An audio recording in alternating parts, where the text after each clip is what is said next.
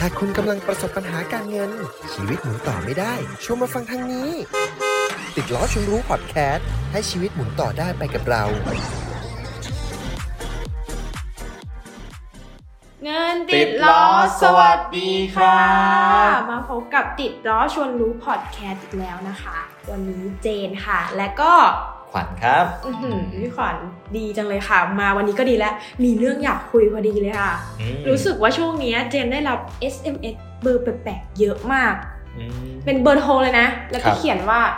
คุณมีสิทธิ์ได้รับสินเชื่อวงเงินเท่านี้ 20,000 บาท ล่าสุดเจอหลักแสนเลยค่ะ ส่งมาหาเจนแบบสนใจไหมอะไรอย่างนี้เนาะอืมอืมเออพี่ขวัญเจอแบบนี้บ้างไหมโอ้เจอทุกวันนะครับเป็นเรื่องปกติเลย เป็นที่น่าสนใจในช่วงนี้นะมีน้องๆโทรเข้ามาขอคำปรึกษาเรื่องนี้บ่อยมากเหรอคะว่ามันได้สินเชื่อจริง ๆ หรือเปล่าอืมและหนึ่งในนั้นมีน้องที่ตกเป็นเหยื่อเฮ้ยอืมซึ่งจริง ๆ แล้วเราเคยทำ EP ลักษณะแบบเนี้ยไปก่อนแล้ว อ่าที่เราเคยโอนเงินไปแล้วค่าธรรมเนียมอ่าต่างอันนั้นคือโดนค่าธรรมเนียมที่พี่ไปลองทดลองโอนมาเสียสองสามร้อยใช่ไหม ๆ ใช่ครับ เออ แต่ตอนเนี้ยมันมีการพัฒนายังไงคะพัฒนาขึ้นเป็นยังไง ผมอยากให้คุณผู้ฟังฟังจนจบเลยมาค่ะพร้อมแล้วค่ะ งั้นเปิดหัวเลยคือน้องคนนี้นะครับเสียเงินเพื่อที่จะหวังเงินกู้ประมาณ 3 0 0 0 0นแต่เสียเงินไปประมาณ 2 0 0แสนกว่า โอ้โหสองแสนกว่าๆเลยเหรออมยังไงเกิดอะไรขึ้น เริ่มต้นจากมี SMS เข้ามา แล้วก็บอกว่าจากธนาคารธนาคารหนึ่งนะอืมคุณได้สิทธิพิเศษในการยื่นวงเงินสินเชื่อ 3 0 0แสนบาท ค่ะ และในตอนนั้นน้องก็มีความต้องการที่จะใช้เงิน มีความจำเป็นอืมนะครับ หวังที่จะเอาเงินก้อนเนี้ยไปจ่ายหนี้พวกบัตรเครดิตทั้งหมดเลยอืมนะครับ ก็เลยลองกดลิงก์เข้าไป พอค่ะกดเข้าไปมันก็ไปเด้งหน้า Line นะครับ ใน Line ก็จะมี ข้อความอัตโนมัติเด้งขึ้นมาครับ สวัสดีครับคุณจุดๆๆอัตราดอกเบี้ยพิเศษอยู่ที่ 3-7%วงเฮ้ยนั่นแหละวงเงินกู้ถึง 3 0 0แสนบาทเลย ดอกเบี้ยถูกมาก เหมือนสินเชื่อบ้านที่อยู่อาศัยเลยเนาะเออถูกครัถูบกมากจริงๆค่ะ น้องคนนั้นก็เลยดีใจที่แบบเฮ้ยอัตราดอกเบี้ยบัตรเครดิตบัตรกดเงินสดมันแพงก็เลยจะเอาก้อนเนี้ยไปปิด ก็โอเคเพื่อที่จะส่งทางเดียวเออนะครับก็เลยสอบถามไปว่าวิธีการกู้เป็นแบบไหนนะครับก็หลักๆก็แค่ถ่ายบัตรประชาชนคู่กับหน้าตัวเอง เอาอีกแล้วอะเหมือนกับครั้งที่แล้วเลย ใช่ครับไม่เกิน1นาทีก็ได้รับข้อความเด้งกลับมาครับ ยินดีด้วยครับ ทางธุรกรรมการเงิน ได้อนุมัติสินเชื่อวงเงิน3 0 0แสนเรียบร้อยแล้วอืมนะครับเงินเข้าไปอยู่ในกระเป๋าตังค์ลูกค้าเรียบร้อยแล้วฮะ คือโอนมาในกระเป๋าตังค์แล้วเหรอคะหรือยังไงนะคะ ไม่ใช่ครับ มันเป็นแอป เป็นกลลวงอะผมใช้คำว่ากลลวงทำให้ลูกค้าสนใจว่าเฮ้ยแล้วแล้วกระเป๋าตังค์เราจะต้องทำยังไง ทางเจ้าหน้าที่ทางฝั่งนู้นนะเนาะก็จะส่งลิงก์เข้ามาว่าให้คุณลูกค้าคลิกลิงก์เข้าไป แล้วใส่รหัสผ่านลับอันนี้นะครับมันก็จะไปเด้งหน้าจอแอปว่า คุณมีวงเงินอนุมัติอยู่ที่ 3 0 0 0 0นผ่อนเดือนเท่าไหร่ส่งกี่งวดโอ้ ฟังดูแล้วน่าเชื่อถือนะเนี่ย น่าเชื่อถือ advance มากเลยนะ ขึ้นให้เราเช็คได้เลยว่าเรามีวงเงินแล้ว ใช่นะครับ แล้วลูกค้าก็ถามต่อว่าแล้วจะต้องการถอนเงินมาต้องทำยังไงอืมโอเคครับ ก็คุณลูกค้าก็จะต้องมีการยืนยันตัวตนนะครับ โดยการโอนยอดเงิน 12%ของวงเงินขอสินเชื่อ 12%ของ 3 0 0แสนใช่ไหมคะ ครับ ก็อยู่ที่ 36,000โอ้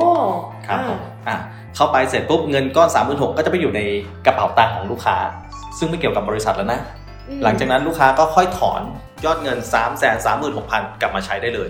ก็คือทั้งวงเงินที่จะได้อนุมัติสินเชื่อกับค่าธรรมเนียมนี้ไม่หายไปไหนได้คืนแน่นอน ใช่ครับผมค่ะอะหลังจากนั้นก็เพื่อเป็นการยืนยันเอ่อคุณลูกค้ามีเงินอยู่ในธนาคารไม่ต่ำกว่า 36,000หรือเปล่า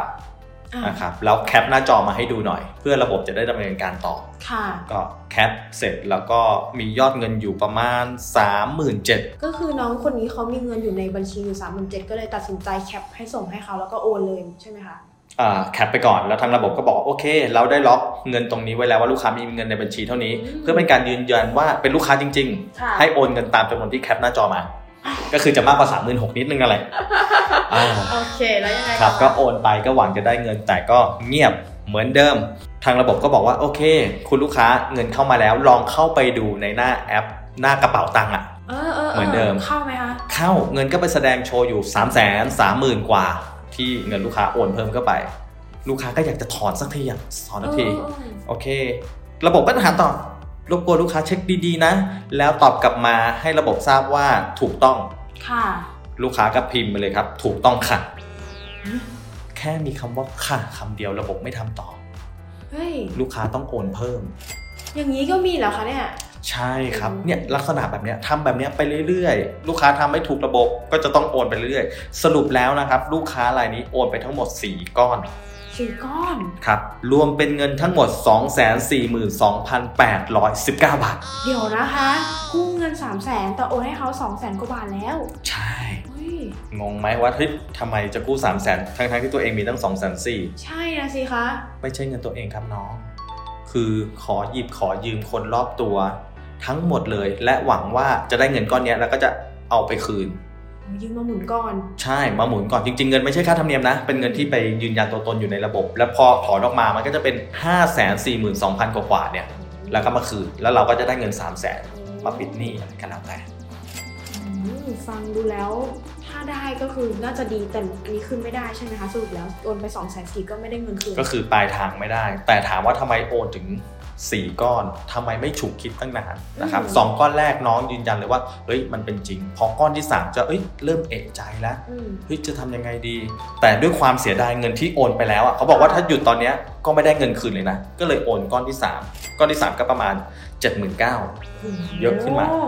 พอก้อนที่ 3 เสร็จปุ๊บกะไม่ทำอะไรแล้วกะหยุดอยู่ตรงนี้ แล้วจะของเงินคืนเขาบอกไม่ได้อะไม่ได้ก็ไม่เอาตัดสินใจแล้วไม่เอาละ แต่เขามีข้อความเด้งมาเตือนครับว่าเหมือนคุณลูกค้าเนี่ยกู้เงินไปแล้วนะ เพราะมันเงินอยู่ในกระเป๋าตังค์ลูกค้าแล้ว เขาก็ถ้าไม่โอนมาเขาจะดำเนินคดีก็คือไปแจ้งความ เดี๋ยวนะคะ จะไปแจ้งความได้ยังไงในเมื่อเราอะเป็นคนโอนเงินให้เขาอะอืมเขาจะมาแจ้งข้อหาอะไรคะเนี่ยโอเค หลายคนจะไม่เข้าใจนะ คือให้นึกเสมือนว่ากระเป๋าตังค์นั้นอะเรามีสิทธิ์เข้าได้คนเดียวอืม เขาบอกว่าเขาโอนเงินเข้ามากระเป๋าตังค์นี้แล้ว ซึ่งเป็นแอปที่เราเข้าได้คนเดียวเราสามารถถอนได้ ก็เหมือนแบบเขาปล่อยเงินกู้แล้วอืมอันนี้แหละเป็นมิจฉาชีพที่หลอกทำให้คนที่หลายคนไม่เข้าใจอืมเฮ้ยเราเหมือนกู้เงินไปแล้ว โดยการใช้ digital signature เคยได้ยินจำไหมลูกเหมือนแบบลายเซ็นอัตโนมัติเออะไรก็คือยืนยันใช่ไหมบัญชีตัวตนของเราเนี่ยอืมว่าเรากู้เงินมีรูปบัตรประชาชนยืนยันอ่ายอมรับแล้วอะไรเงี้ยก็เลยทำให้คนที่น้องเนี่ยไม่รู้ก็เลยตกเป็นเหยื่อจ นกระทั่งโอนเงินก้อนที่4ไปอีก7 1 0 0 0ก็กลัวว่าจะโดนกลัวข้อหาดำเนินคดี พอก้อนที่4ไปเรามานั่งกดกันที่เลยโอ้โหเราโอนไป2 4 0 0 0 0แล้วเหรอเออก็เลยไม่ไหวแล้วก็เลยหาที่ปรึกษาแล้วหนึ่งในนั้นก็คือพี่พี่ก็เลยใจเย็นๆนะโหน้องเสียงไม่ดีเลยตอนนั้น เศร้ามากแล้วก็พี่ก็เลยบอกใจเย็นๆตั้งสติดีๆ ไม่ต้องโอนไปแล้ว ตอนนี้น้องหน้ากำลังจะโดนหลอกอืมให้หยุดทำทุกอย่างเท่านั้นน่ะร้องไห้โฮแล้วก็บอก หมดแล้ว หมดทุกสิ่งทุกอย่างแล้ว แล้วหนูจะเอาเงินที่ไหนไปคืนเพื่อน คืนญาติพี่น้องต่าง ๆ ก็เลยพยายามรับฟังปัญหาให้เขาเข้าใจ แล้วก็ให้หยุดคิดว่ามันผ่านไปแล้ว ให้มันจบไปอืมให้สองแสนสี่นั่นคือเหมือนเราไปเรียนปริญญาโทแล้วกัน เราได้ความรู้มาที่ไม่มีโรงเรียนไหนสอนแล้วไอ้ส่วนหนี้ที่ยืมมา เดี๋ยวเรามาวางแผนจัดการแล้วก็เคลียร์กัน โห พอเจนฟังแล้วพูดเลยนะว่า ใจสลายอะทุกคน รู้สึกได้เลยว่าแบบมันเคยเป็นความหวังสุดท้ายโดนหลอกโดนหลอกไม่พอต้องใช้หนี้อีก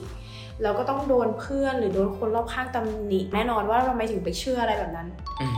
หเศร้ามากเลยค่ะ แล้วเคสนี้ตอนนี้สภาพจิตใจเป็นไงบ้างคะเนี่ยโอเค ก็ดีขึ้นนะครับ จริง ๆ อยากจะเชิญมาในรายการเนาะแต่ด้วยน้องเขาสภาพจิตใจเขาบอกเวลาคุยถึงหรือนึกถึงเรื่องเนี้ยเขาก็จะร้องไห้แล้วรู้สึกแย่ลง ดังนั้นก็เลยขออนุญาตเขาแล้วแหละว่าเอาเรื่องเนี้ยมาแชร์เพื่อเป็นวิทยาทานให้กับคุณผู้ฟังผมต้องขอบคุณเขามากๆเลยนะ ที่อุตส่าห์แบบอนุญาตที่ให้เรามาเล่าเรื่องประสบการณ์แบบนี้นะคะค่ะแล้ว หาทางออกกับเคสนี้ยังไงคะเนี่ย ก็อันดับแรกเลยเมื่อรู้ว่าโดนหลอกก็เลยให้ไปแจ้งความเพราะมันมีเอกสารบางอย่างที่เป็นของเราเป็นบัตรประชาชนเงี้ยนะครับแจ้งความกับตำรวจนะครับ แล้วก็หลังจากนั้นคุณตำรวจเมื่อได้ข้อมูลก็พยายามยื่นต่อธนาคารว่าขออายัดบัญชีนี้อืมจริงๆมันเป็นบัญชีนอมินีอะเนาะค่ะก็คือมีการเปิดแต่ยังไงให้หยุดคืออายัดธนาคารได้ใช่ไหมคะใช่ครับก็อายัดธนาคารไปเรียบร้อยแล้วอ๋อ เพิ่งเจนล่าสุดเพิ่งไปอ่านบทความมาหรือแบบมีคนมาแชร์ด้วยนะว่าคุณตำรวจเนี่ยแหละเขาถ่ายวิดีโอเลยเขาบอกว่าก่อนจะโอนต้องฉุกคิดนิดนึง โดยการเข้าไปตรวจสอบเลขบัญชี การที่เราจะโอนเงินหลายหลายๆหมื่นแบบนี้หลายๆแสนคนอื่นเราควรจะเช็คนิดนึงว่าเขาเป็นมิจฉาชีพหรือเปล่าอืมสามารถเข้าไปเช็คได้นะคะทุกคนจาก www ฉลาดโอน com หรือพิมพ์ใน Google ง่ายๆ ก็ได้ว่าฉลาดโอนนะคะ ชื่อมันแบบอืมจำง่ายมากฉลาดโอนเนาะอืมก็ search เข้าไปเลยในการที่เอาเลข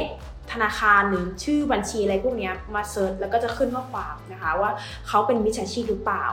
ล่าสุดเจนก็ลองเอาของมิจฉาชีพแบบไปลองเทสดู ก็ขึ้นจริง ๆนะ แล้วก็มีเหตุการณ์เรื่องเล่าด้วยว่าเขาโดนหลอกยังไง หรือโอนเงินไปเท่าไหร่นะคะอืมก็ดีจะเลยทำให้เราตรวจสอบได้ว่าคนนั้นน่าเชื่อถือพอหรือเปล่าเนาะครับอืมอืมก็แนะนำให้น้องคนนี้นะเอาเรื่องเล่าไปใส่ไว้ในนี้ด้วยนะพี่ขวัญครับดีครับจะได้เป็นประโยชน์กับคุณผู้ฟังท่านอื่นด้วยแล้วกันเนาะค่ะนะครับ แล้วแบบนี้สามารถตรวจสอบอะไรได้ไหมคะ ถ้าสมมติว่ามีชื่อนี้โอนมาไอ้ยหมายหมายถึงว่ามีชื่อนี้ส่ง SMS มา เป็นบริษัทนี้ปล่อยสินเชื่ออย่างเงี้ยโอเคมันจริเช็คงได้ไหมๆจริง ๆ แล้วเอาให้ฉุกคิดตั้งแต่ตอนแรกเลยไม่มีธนาคารไหนหรอกครับ ที่ให้ส่งข้อมูลมาแล้วเป็นเบอร์เหมือนเบอร์มือถือ เออ มันไม่ใช่เป็นเบอร์ 02เนี่ยต่อให้เป็นเบอร์ 02 ก็ตามเอ่ออย่าให้ฉุดว่าเฮ้ยมันใช่จริง ๆ หรือเปล่า แล้วก็ ถ้าไม่มั่นใจอยากจะใช้วงเงินสินเชื่อจริงๆอะลองโทรไปเช็ค 1213 ก่อนนะครับว่าเออมันมีบริษัทชื่อนี้จริงๆไหมอืมเพราะทุกบริษัทที่ปล่อยสินเชื่อเนี่ยจะต้องมีการได้รับการอนุญาตจากธนาคารแห่งประเทศไทยก่อน ก็คือเป็นเบอร์ของธนาคารแห่งประเทศไทยให้ไปเช็คได้เลย ใช่ครับ เช็คโทรปรึกษาดูก็ได้ครับผมดีเลยค่ะอืมอันนี้สำหรับน้องคนนี้ก็ ต้องให้กำลังใจเขาเยอะๆเนาะในการหาทางแก้ปัญหา แล้วสำหรับคนที่เป็นคุณผู้ฟังที่ฟังอยู่ตอนนี้มีปัญหาทางด้านการเงินค่ะพี่ขวัญในฐานะที่เป็นคนให้คำแนะนำมาหลายเคสและมีคำแนะนำอะไรเพิ่มเติมไหมคะปัจจุบันก็ยังมีหลาย ๆ หน่วยงานนะครับ ไม่ว่าจะเป็นธนาคารประเทศไทยเอง ทางด่วนแก้หนี้ก็สามารถติดต่อพูดคุย สอบถามหาทางแนวทางออกในการแก้ปัญหานี้ได้ หรือจะเป็นบริษัทแซมนะครับบริษัทคลินิกแก้หนี้ของแซมก็สามารถมีการ รวมหนี้แล้วจ่ายในทางเดียวได้นะครับ ซึ่งอัตราดอกเบี้ยก็เป็นดอกเบี้ยพิเศษนะครับ แต่ต้องเป็นหนี้เสียก่อน และเป็นหนี้ที่ไม่มีหลักประกันอ่าจากที่พี่ขวัญบอกเมื่อกี้ก็คือถ้านึกอะไรไม่ออกก็ลองโทรหาแบงค์ชาตินั่นแหละ 1 2 1 3 ไม่ใช่แค่สามารถตรวจสอบได้อย่างเดียว แต่สามารถไปขอคำแนะนำคำปรึกษาเรื่องเกี่ยวกับการเงินได้ด้วยเช่นกันได้นะคะครับ1ผม2 1 3นะคะจำง่ายมากลองโทรกันไป สำหรับวันนี้ก็น่าจะเป็นประโยชน์เนาะถ้าคุณผู้ฟังฟังแล้วแล้ว